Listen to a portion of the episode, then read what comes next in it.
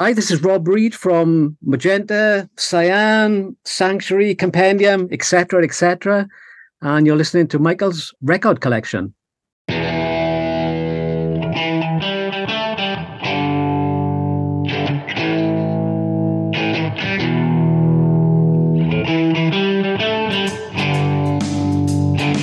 Hello, everybody, and welcome to Michael's Record Collection, where we talk about great music with the people who make it and the people who love it.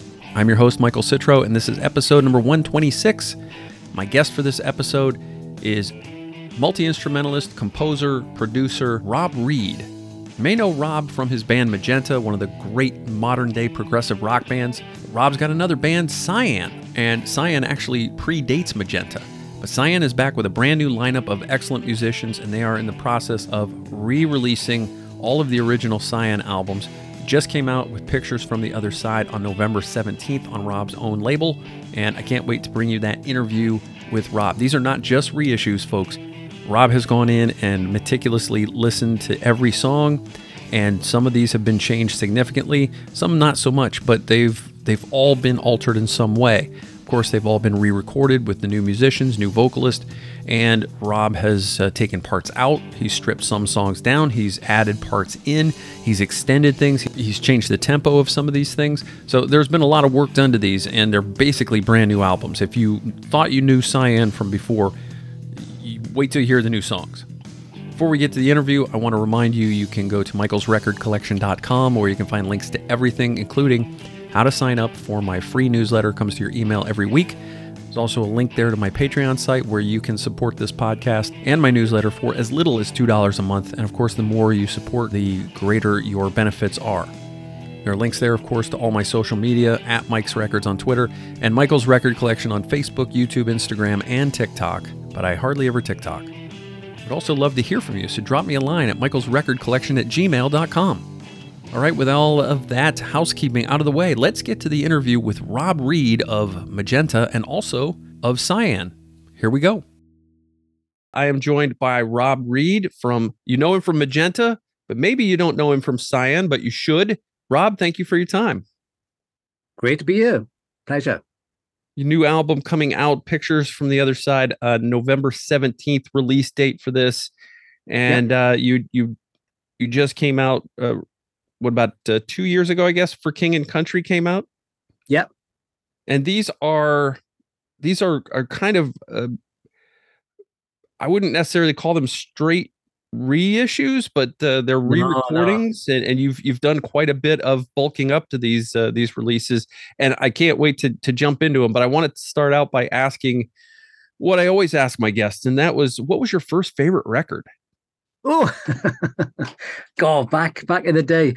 Um, God, I, t- I tell you what, a record I loved, which got me uh, into music, which which had a real uh, strange prog connection, which I did I didn't realize at the time, was that I loved "Life on Mars" by David Bowie, and as a young kid, I was just I loved the piano playing on it, and I had no idea it was Rick Wakeman playing the piano.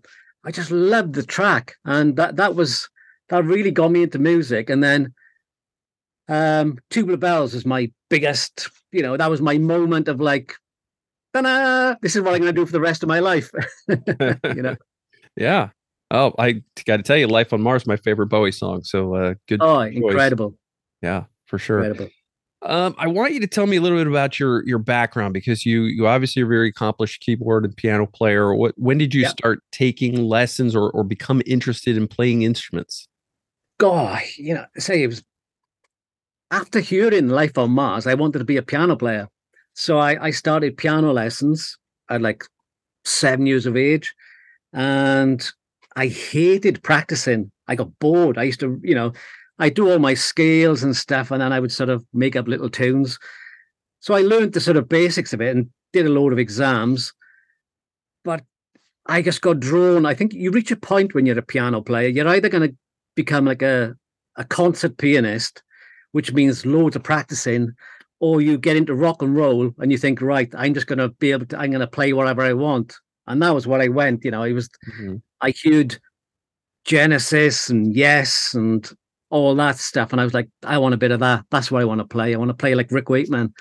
And um, I just got into bands and stuff and into recording and and things. And as I said, you know, Tubular Bells was when I when I heard that album, I, I was really young, and it just sort of blew my mind that one person could play all these instruments and make this music. And I just became obsessed with learning to play all these instruments and I had two old cassette recorders and I would multi-track on them. You know, I just play one, put a little mic in front of it, play a second instrument, and it would sound horrendous, but I would get tape on, you know, and then more, more, more, more uh, equipment, guitars, and getting older and then being in bands. And it's a slippery slope then, isn't it? And then I'm just into just doing music all the time, really. Now you uh, you mentioned other instruments. How many other instruments do you play? God, I, I can play. I can get away with lots of instruments. How many I can actually play uh, properly? But um, I piano is my. I love playing proper piano. You know these these synthesizers. There's there's no feel in them. You know I think keyboard players in bands have a rough deal because you know the you basically the, you can't you can't put any expression into it. You just got to press the note and it just triggers a sound so I love any chance I can to play a real piano.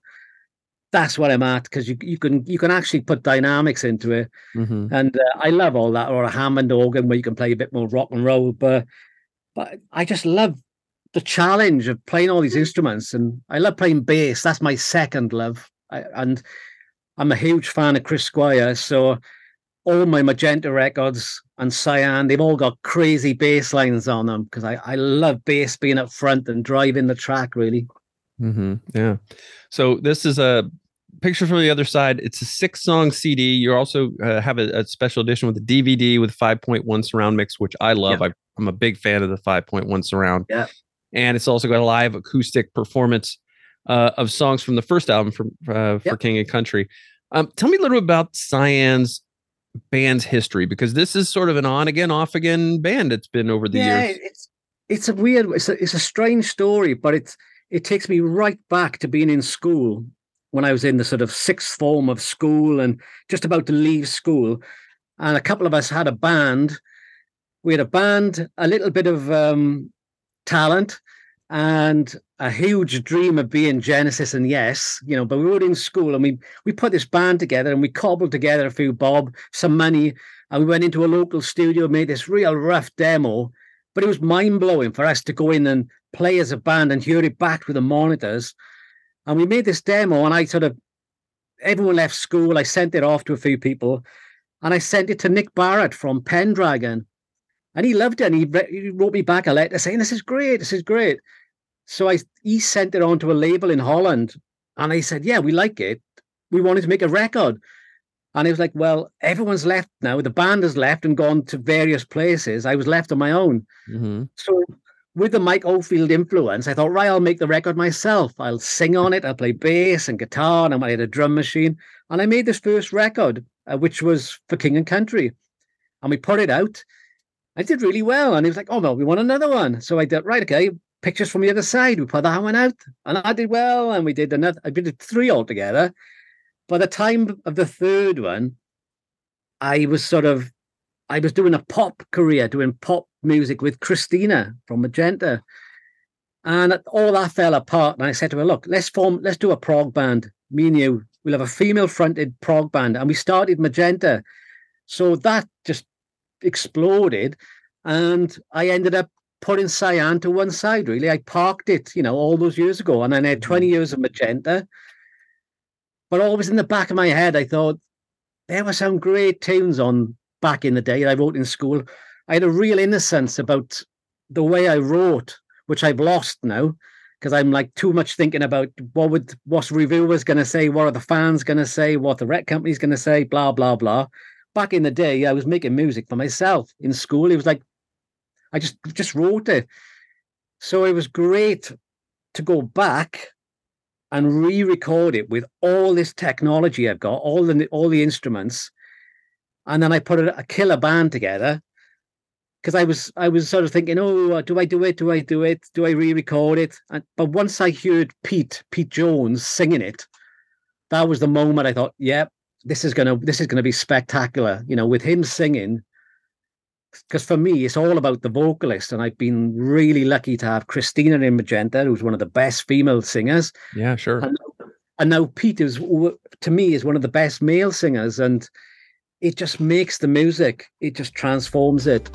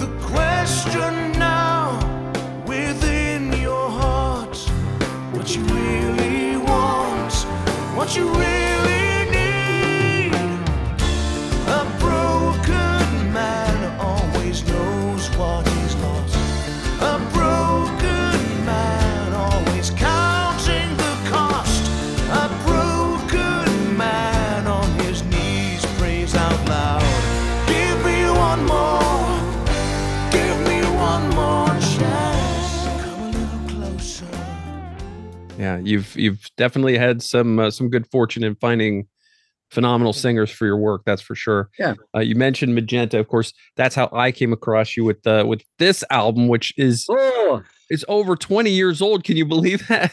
oh my God. Well, I, as I said, I made that record after coming out of a pop career. And we were like, it nearly killed me and Christina doing it. It was so harsh uh, and brutal. I mean, I said, no more. I'm gonna make a, I'm gonna make a prog album. And at the time of making that record, prog was so uh, such a dirty word. Nobody wanted to be prog. No one. All the bands now who say we are prog, they were like disowning it. Oh, we're a rock band. We ain't a prog band. So when I made that record, I thought, right, I'm gonna make the most proggest album I can. It's gonna have 25 minute tracks on it. It's gonna be a concept. It's gonna be a double album. It's gonna be loads of solos on it. It's gonna sound like Genesis, yes, Pink Floyd. And we put it out, and everyone loved it.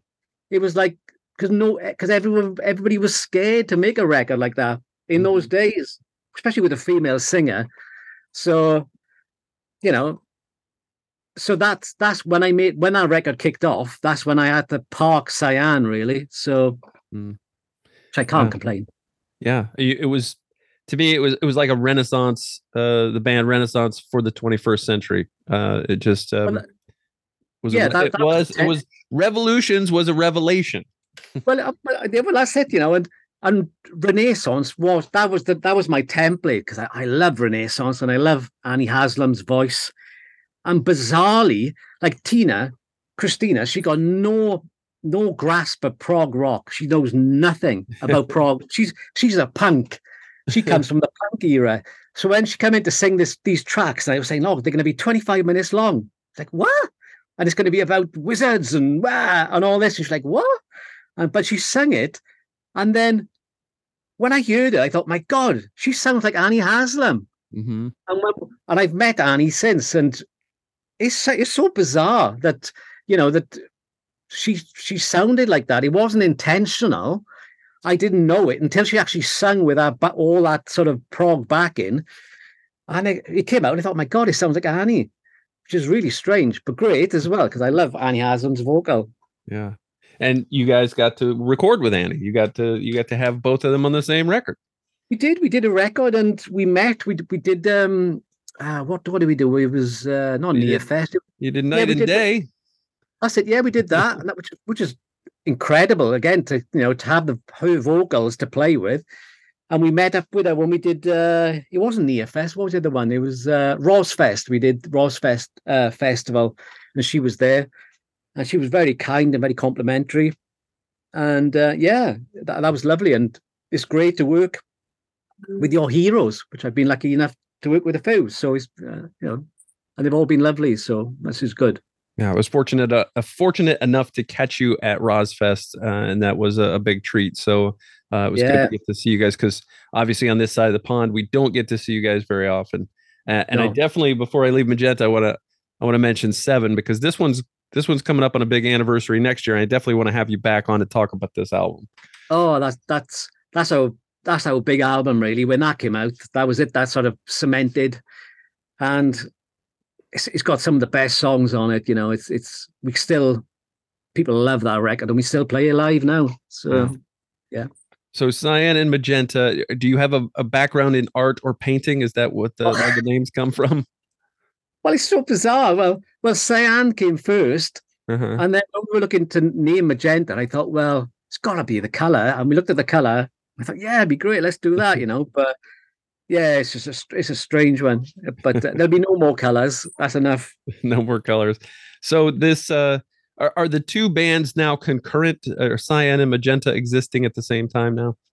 They are, and they're completely different lineups. Even live now, they, they've been separated, which I like, and um, they they they they're different. They're different. It's a different sound, and you know, with a different guitarist. It's completely different in both bands, and I love being able to to do them. It, for me, if I just had one band and I did that all the time, I'd get so bored.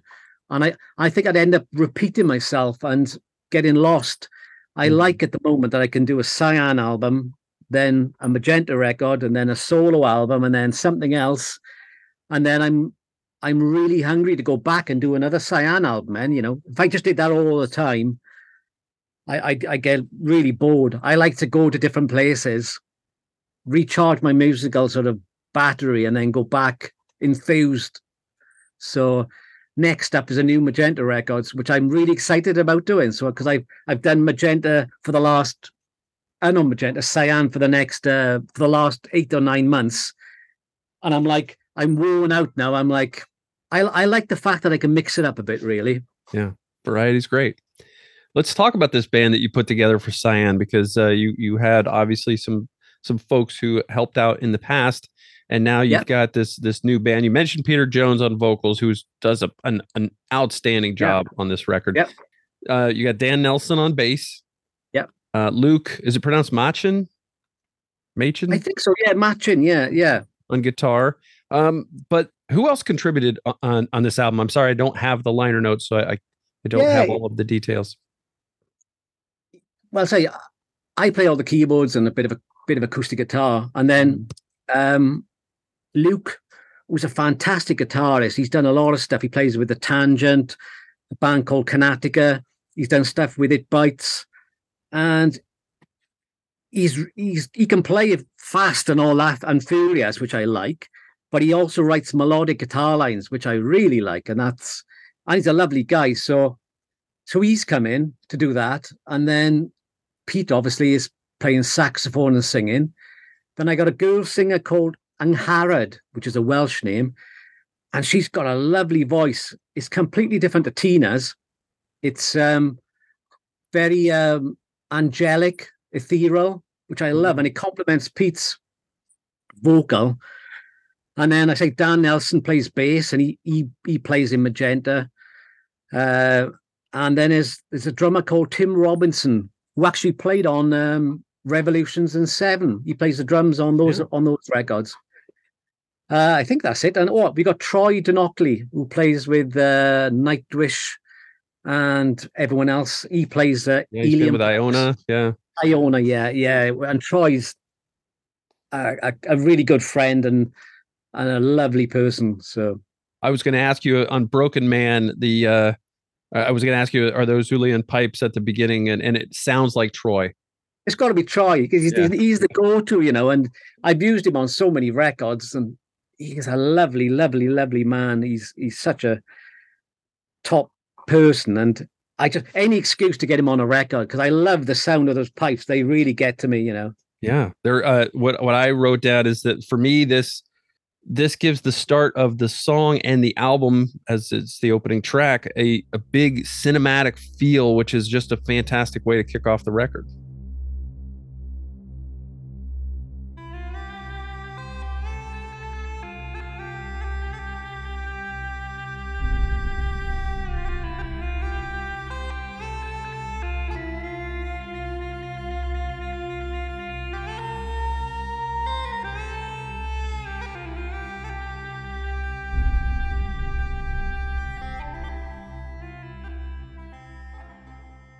Yeah, I think that's the record it's, it's a big record, and I love the mixing side, and I love the recording, and I and I love it to sound lush and correct and cinematic and broad. And I love all the colors on it, all the little bits of detail. And that's my favorite part is making making the record. I playing live is okay, but I love the studio work where I can uh, really go to town on the production and and get it to work, you know. But but the songs are still there, you know. It, it doesn't get suffocated by the production or the playing. Mm-hmm. Still plenty of room on it, and uh, yeah, you know. So now, did you do all the production and mixing, or did someone help you with this? No, I I do, I, I love all. I do it all myself. Really, mm-hmm. I, I love being locked in the studio and uh, make creating this this these albums. You know, I'm I'm a huge Trevor Horn fan, who's a big producer. You know, done the nine hundred oh one two five and things, and his sort of he would he would do these meticulous productions, which I love, and and I love all that kind of stuff, and I love really getting buried in the soundscapes and stuff. But uh, no, it takes forever and it drives me mad, but I love doing it. so, yeah. so when were the songs for this album originally written? Back in the back in the nineties, as I said, the first album for King and Country that was written as a band when I was in school. But as I said, you know, they, everybody left, so I was left to carry the can and, and make the record on my own. So when it came to a second album, I had to write all the tunes on my own, and it it, it didn't have the input of the other guys. Mm but you know, it, he, was he was fine, and I I still loved it. And um, they were this is back in the sort of mid '90s, really. The songs have undergone such massive transformations. They like it's not just a re-recording or a reworking. There is, mm-hmm. it's like let's let's take out the middle section, like the opening track, "Broken Man." That's got a complete new uh, five minute middle section with lyrics and singing and it makes the track. You know, I, the middle section of that song is the best. It's the best part of the album for me, and it's a new part, but it it makes the the rec it makes the song work better. So I'm a, I like going back to them and thinking, right, there was mistakes in the arrangement, or this is a bit of a boring part. Let's write a better part. And some songs, I think the last but one track, uh, Tomorrow Never, well, Tomorrow's Here Today, I think it's called. Mm-hmm. And that has been completely stripped back. Only the vocals survived. I wrote completely new chords for the whole of the song compared to the original, really. So, you know, it's it's a lot more than just a a, a reworking or a re-recording. It's it's a it's like a rewrite. It's like a it's like a new. I don't know how to describe it really, but it's it, you know it's it's it's it's a big record and uh, what's happened is that the original album had eight tracks on it, right? And it was about sixty minutes long. And by the time I'd finished rewriting and extending all this album, I had nearly ninety minutes worth of music. So I've taken two tracks off. So there's only six tracks on the album compared to eight. And the other two tracks will be available as a mini album in March. And one of those has gone from 11 minutes up to 25 minutes. It's an wow. absolute monster. It's a monster of a track. So, and it, it, would have been too much to put on this record. It would have pushed people over the edge. So that's going to come out in March. great. That's great. I was going to ask you because you left off the Guardians and all around the world, and I was wondering if that was just a yep. time issue, uh, uh, no, the time constraints of the CD and the and the album. It was just too much. It was. Yeah. It would have. It would have. It's too much. Too much of an assault on the brain to have an extra twenty-five minute track. So I want people to listen to that fresh as a as a little mini album. Yeah, one of the first things I noticed when I uh, got the tracks for this were was that the the time uh, of each of the tracks was different and it was usually lar- longer. It was uh, yeah, you know, Nosferatu, yeah. for example, grew to 17 minutes long. And uh, yeah, B- uh, Broken Man was longer, obviously, and, and and yeah, so you you've definitely bulked these up.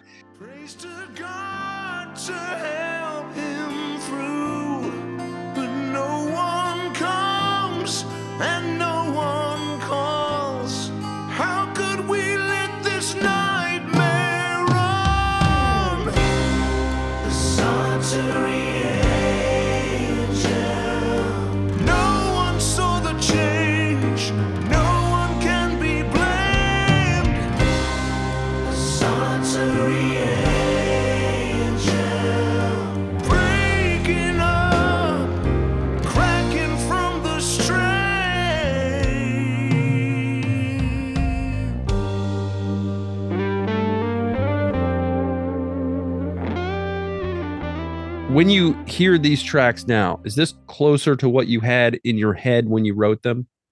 I no, I think I don't think so. I I don't think I at the time I didn't think, oh, you know, these needed to be in a certain way. That was as I as I thought then. That's what I thought the tracks needed, you know, and mm-hmm. and I think now now they had a great. I've got an amazing guitarist and an amazing singer and, a, and an amazing female vocal on there.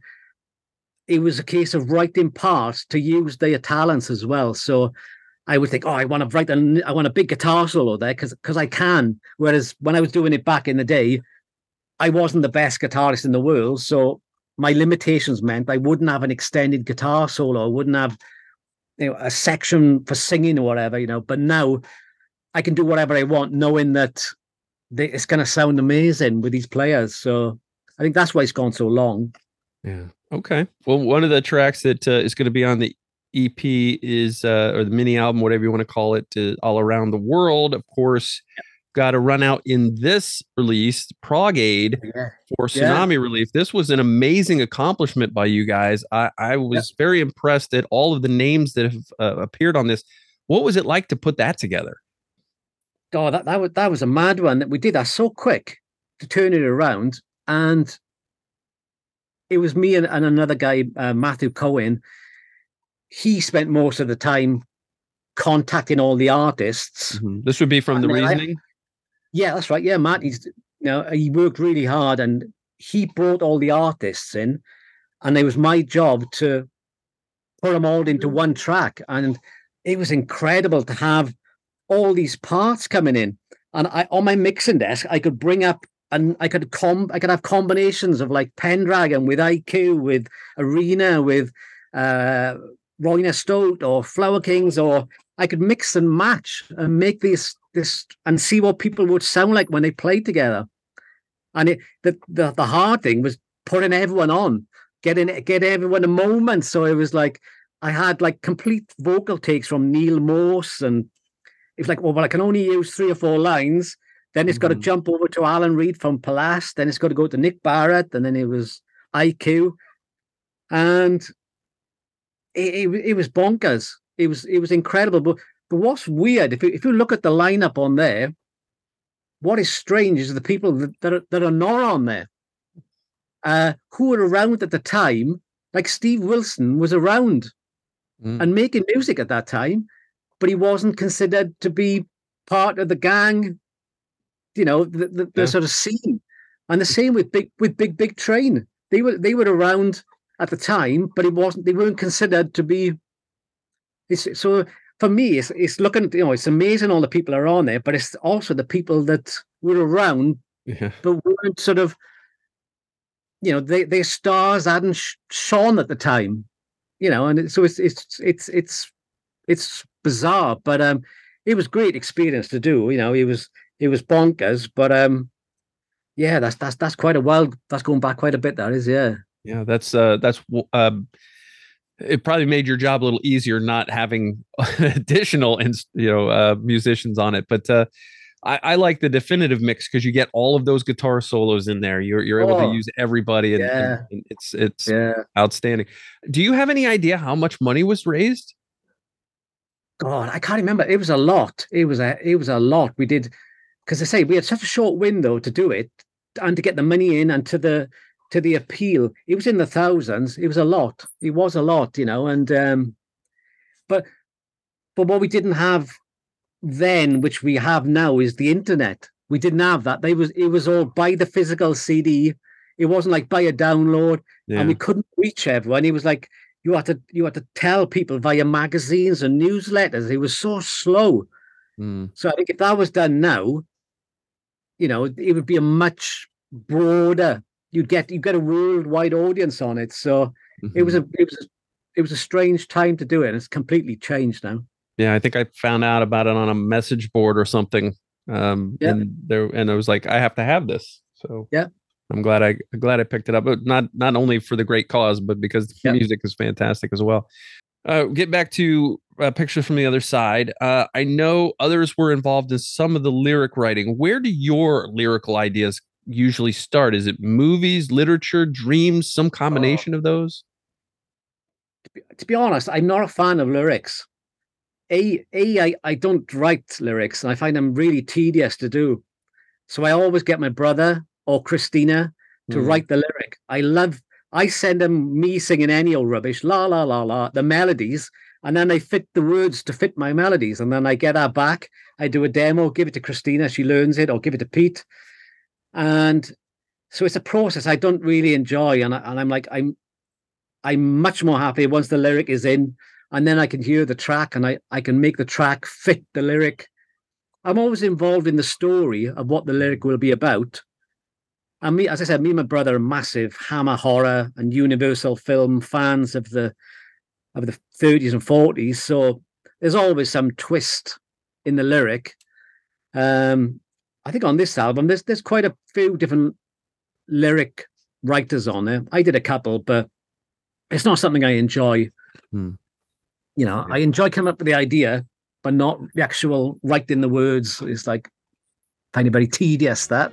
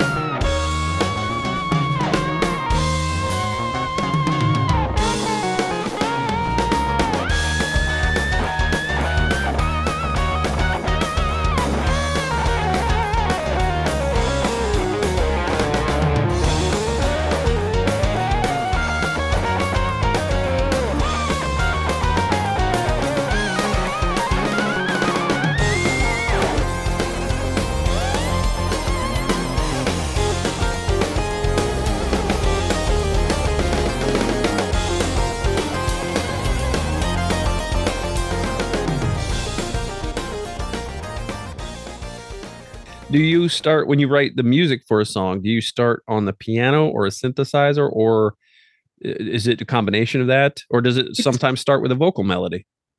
No it's normally it's normally on a piano. You know, i got a piano here or a guitar. It's one of the two i'll be playing on it just messing around. I get some nice chords something will hit and then i'll record it on my phone and my phone is jam packed full of uh, hundreds and hundreds of musical ideas, you know, and he's and some of them you think, oh, they're rubbish. But then you go back to them and you go, oh, okay, I'll mark it down. I'll say, you know, magenta idea. Then it'll be like one, two, three, four, five. And then normally I'll get a load of them together. And then I'll start making a sort of quick demo of, you know, a real two minute demo. I'm throw a bit of, bit, bit of drums, a bit of Hammond organ on it and see if anything sticks. And then I'll write the melody and then it, it goes from there really. But it, I'm not one of those people that can be walking on the hillside and hear a melody. It doesn't happen. That doesn't happen to me. so I'm not that clever. Okay. Well, I think I think some people would say you you're pretty clever though. Um, well, when you, I get away with it. When you do write, is there a difference when you write a song? Do you know this sounds like a cyan song or this sounds like a magenta song? Yes, that that and that's you know even at the early stage, I will I will I will know where it's going to go. And you know, I've got a load of folders on my desktop, which will be marked cyan, magenta, uh, solo album stuff, instrumental stuff, rock stuff, or whatever. And I'll just put them in there. I, I can usually tell where it's going to go, where it's going to sit, really. And especially with magenta, especially at the moment, because I've been doing cyan a lot. The next magenta record, which I'm working on, is definitely going to have a sound of its own. I think it's the I, I, I mm-hmm. want the, I want the two to be a separate sound.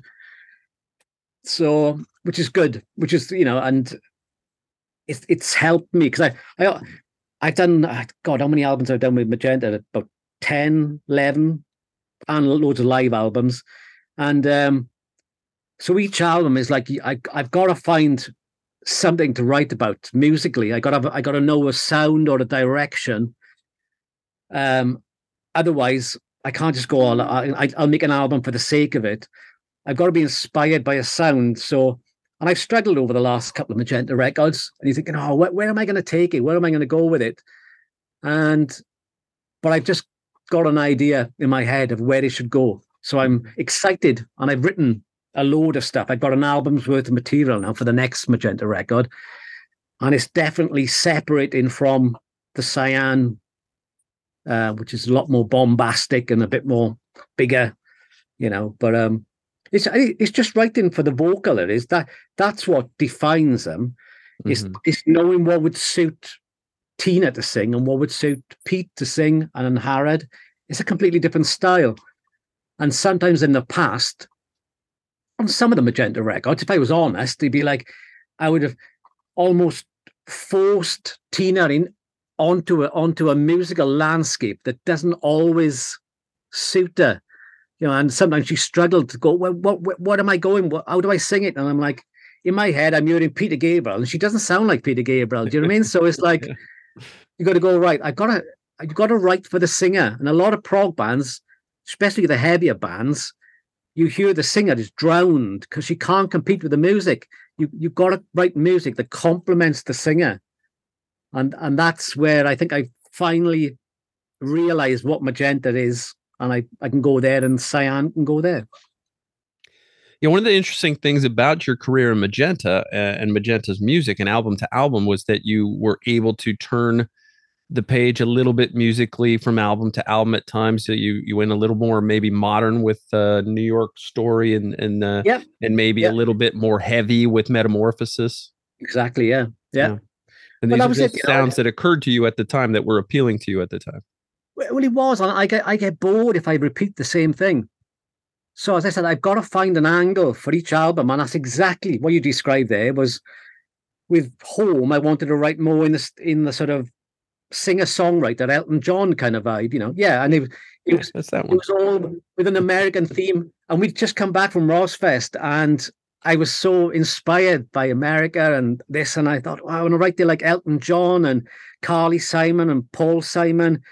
I wanted to have a real, still with prog overtones, but real songs on it. And that's what that album came out. And then we went and did again, America's to blame for this for, for Metamorphosis. We went and played Nearfest where we, we sort of died a death because all the other bands on the bill were all playing like crazy technical uh, prog, whereas RoSfest was more melodic. Mm-hmm. Nearfest, like Magma, Allan Holdsworth, and I was like, oh my god, well, we are playing these lovely tunes. I can't play all that mad, crazy stuff, you know. And we sort of we were we were didn't quite find out, and I I came back from it and I thought, right, I'll show them. I'll write an album. It's going to be really angular and uh, and we wrote Metamorphosis and people love it, you know. And it's a real hard album to play live because it's so complicated in parts. But but then you know, but it was nice to do something fresh, and then the next one would be a certain style, and each album is different. Yeah, yeah, and yet you retain that that essence of what the band is, so that you don't alienate your existing fans. Absolutely. Yeah, that that that's the job, and, and, and you know, it's the, it's the vocal in the end, and that sits on it, and as long as that works, either way. Yeah. So let's talk about these songs a little bit. You mentioned Broken Man. Uh, we, we talked about the the intro with those pipes, fantastic, and then yep. very amazing guitar work on this song. I think. Uh, talk a little bit about the deconstruction and reconstruction of this in its new format. Well, as I said, you know, the original song just had a terrible middle section on it, and I come up with this song it's like a, it's like a standalone song in the middle. It's got like an A B A arrangement to it. So mm-hmm. you know, you go into this new part with a different time signature, and, and Harrod sings a back and forth like a call and response with Pete, and it just transformed. Because, but yeah, you know, uh, the Broken Man thing was a middle section in there, which you just needed, and it was it was and because when I was reworking them, that when I originally did it, that was the weakest track out of them all. But now it's the best because of this middle section just works so much, you know, and at each of the songs I've undergone this this rewrite um where where I would write a new section or just just something in the arrangement. But I knew the Pete could pull it off, and that that was the the ace I had in my pocket. So wherever I went vocally, he could do it, you know. So that was great. Yeah, no, this this uh, title track is second, and I think of the early Cyan music. I think that was probably my favorite track, but it's obviously it's been expanded. It's been it's been uh, enhanced in so many ways. It's it might be my favorite track on the album.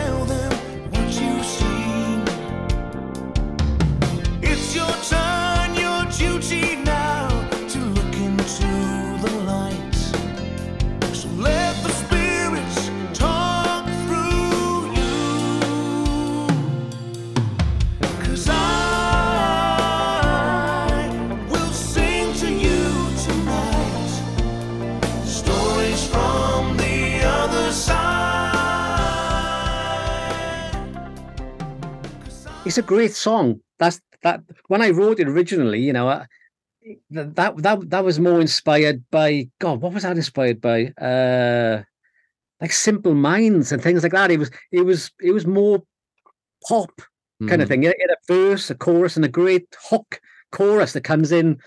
And it was also very much inspired by Camel, the middle section. It, it, like they got a Hammond solo on it, and very much like Pete Bardens from Camel and the Snow Goose. Mm. And when Pete, it was bizarre that Pete was playing in, plays in Camel, and uh, when he heard it, he was like, "Oh my god, it, it, reminds me of Snow Goose." And I was like, "Well, that's that's what I was listening to at the time." but now, again, you know, it, it's it's a lot more sparkly. The production's much better on it, and it's got a lovely. He plays sax on it, Pete, and it's it's fantastic. The dual yeah. sax and guitar solo is very nice. Yeah, I like the uh, I like the chorus a lot, and I love the harmony vocal in that chorus. I think works really really well together. Um, and you know I, am not going to go through every track because uh, people can go out and explore this on their own. But I did want to uh, hit upon the epic centerpiece of this record that closes it out, Nosferatu, and this thing has grown to 17 minutes. Were uh, obviously things were added. Were things removed from the original?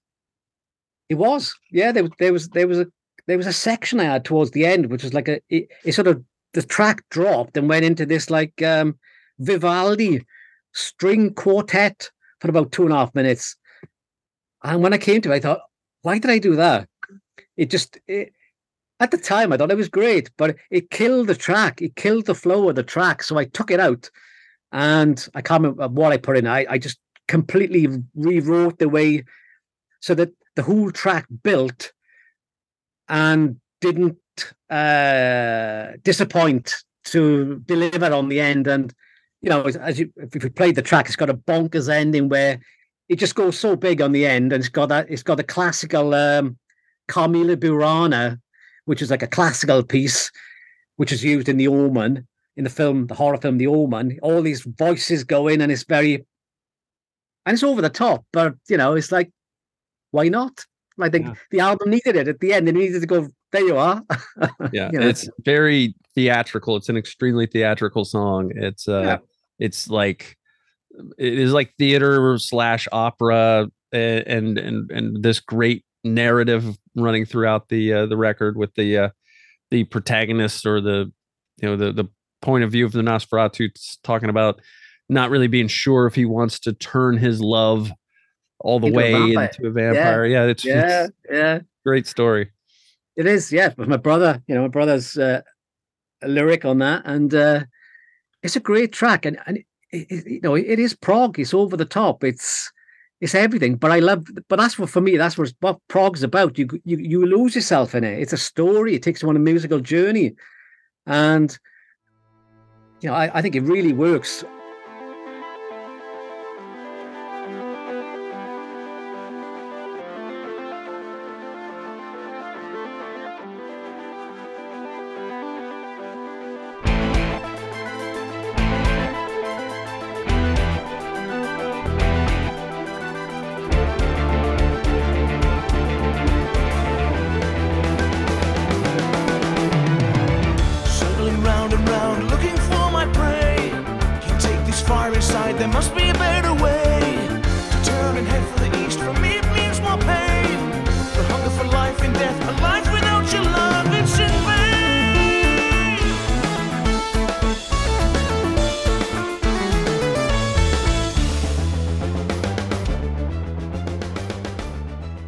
because on the original one, the biggest thing I did on this version, I slowed it down because on the original it was like it was going a million miles an hour, and the words were like da da da da da da da da da da. I remember the guy trying to sing it originally, and he was like, I can't sing all the words, so I slowed it right down, and now you can hear the lyric. And Peter's like, Whoa, thank God you slowed it down, and it's a lot more. It's much. It's got a much more gravitas now. Yeah, I agree. I agree with that uh, 100%. So, do you have a favorite track on this record? Whoa. Oh, God, I don't know. It's like, uh, I think the open, Broken Man is for me, just because I love the middle part. I, I love the completeness. There's not an ounce of fat on it. It's just every every hook is lovely. All the performances are great. I think, you know, that that's, I think that's my favorite. And it's great to play alive as well. So, yeah, you mentioned live, and I want to uh, wanted to bring that up. You are now a a live band. You're performing. Where you yeah. were at Prog End, is that correct? We did. We did. the. what did we do? We done two festivals in the UK, uh, Summer's End and Summer's Fusion, End. and we did the uh, God, what's it called? The one uh, Night of the Progs in Germany, which is the big uh, open air one in Germany. We did that uh, with uh, Nick Mason uh, and his Saucerful of Secrets. They were playing mm. on the same bill, so we did that. That was a lovely, amazing show to play. And the, the band, uh, you know, they're all such great players that we stormed it. Really, it was it was lovely. It was great to play. Do you have uh, more shows uh, lined up for this? Yeah, we we planning shows now for next year. So we're in the middle of getting the dates together, getting people's diaries together and we'd love to come over to the states. We'd love to come and bring the band over because it's such a great band. It's lovely, but it's such a nightmare getting over with visas and yeah. and all the Brexit stuff that we've had over here, all the the crazy nuts with our all the self-inflicted wounds that we've done over here with the madness of our governments at the moment. So it's quite hard to play anywhere. Yeah, you can. Well, you can blame our government for the for not being able to come over here very often, and and oh. then your government for the, the uh, going to the continent. oh, honest God, it's just crazy. There you are. But yeah. I'm sure we'll sort something out. Well, because I ask because selfishly, I would love to see a, a live DVD of a of a Cyan performance, obviously, and I'm sure you would too. That's coming. That's that's next. When we do these dates next year, one of them we'll film one of them, and uh, now we've got two albums worth of material to play. We'll do a big show and get everyone t- to come and play it, and uh, we put it out on uh, Blu-ray. Yeah, that's definitely for next year on my to dos. The days go floating by, but still no hope does she aspire lost on uncharted seas, caught in the ocean's grasp. She sailed the seven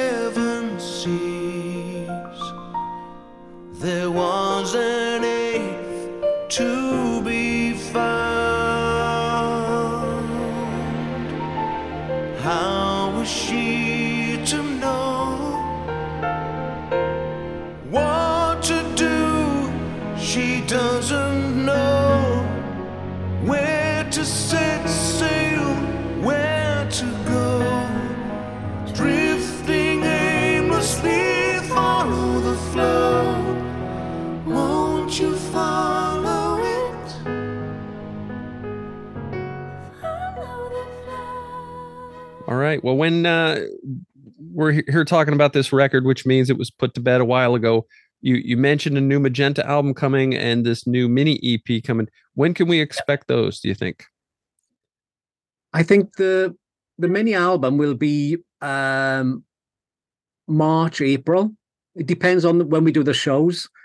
And then the Magenta album, I think that's going to be late summer. I think, you know, I haven't started recording. I've written it all and I'm really mm-hmm. excited by it, but I haven't, we haven't got the lyrics. And uh, but yeah, it's going to be next year. And again, we'll do some shows and film them, do a one off show with the Magenta. So yeah. And is there a, a, new Robert Reed solo album also in the works? That's what I'm working on as we speak today. I've been working on that. That's come in as well. So that is, I just like to to break it all up and cleanse the musical palette really by doing something completely different. So yeah. Now, in the meantime, are you also producing other artists? I haven't got time. I haven't got time to do it. I don't. I, I, I, It takes a lot of work. I've been asked to do stuff, but I, I haven't got the time, and it, yeah. it's so mentally uh, exhausting to do that. It's bad enough dealing with uh, my own bands, leave alone someone else's problems. So, uh, no. All right, uh, Robert. When uh, when somebody listens to Cyan Pictures from the Other Side, this new version all the way through, maybe they're in the dark. They get the music up loud. They got their eyes closed. They're thinking about it. What do you want them to take away from that experience? Oh, I, I just hope they can connect with the melodic, the melodies, the emotion, and Pete's vocal, and and just and to escape into the sonics of the record and the emotion. That's what I want. You know, that's that's what I did as a kid in the dark with the headphones on. So uh, you know, that's what I want. I've made this record for that. It's an experience for 60 minutes, you're in this cinematic landscape with these great performances, and that's what I want. Fingers crossed. well, the album is called Pictures from the Other Side, comes out November 17th. Is this a self released album? Yeah, yeah. So on, I run my own label. So all my releases come out on my own label. We got a little mm-hmm. team that does it. So yeah. Okay. And uh hey, I I've enjoyed learning about this record from you and, and talking to you about it. I, I hope that it does really well for you. I think it's fantastic. And uh, we're looking forward to the next one. Oh, well, hopefully next year. I think at the end of next year, we'd have another Cyan album. So fingers crossed. But it's been great to play anyway. And uh, and thanks for taking the time to to speak about it.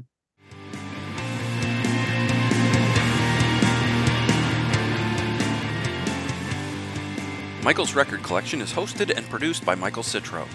Logo graphic courtesy of Jerry Cutchins. Follow Michael's Record Collection on social media at Mike's Records on Twitter and Michael's Record Collection on Facebook, YouTube, and Instagram. If you like what you hear, you can support the show through our Patreon at patreon.com slash Michael's Record Collection.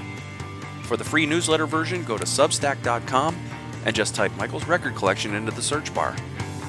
Thanks for listening.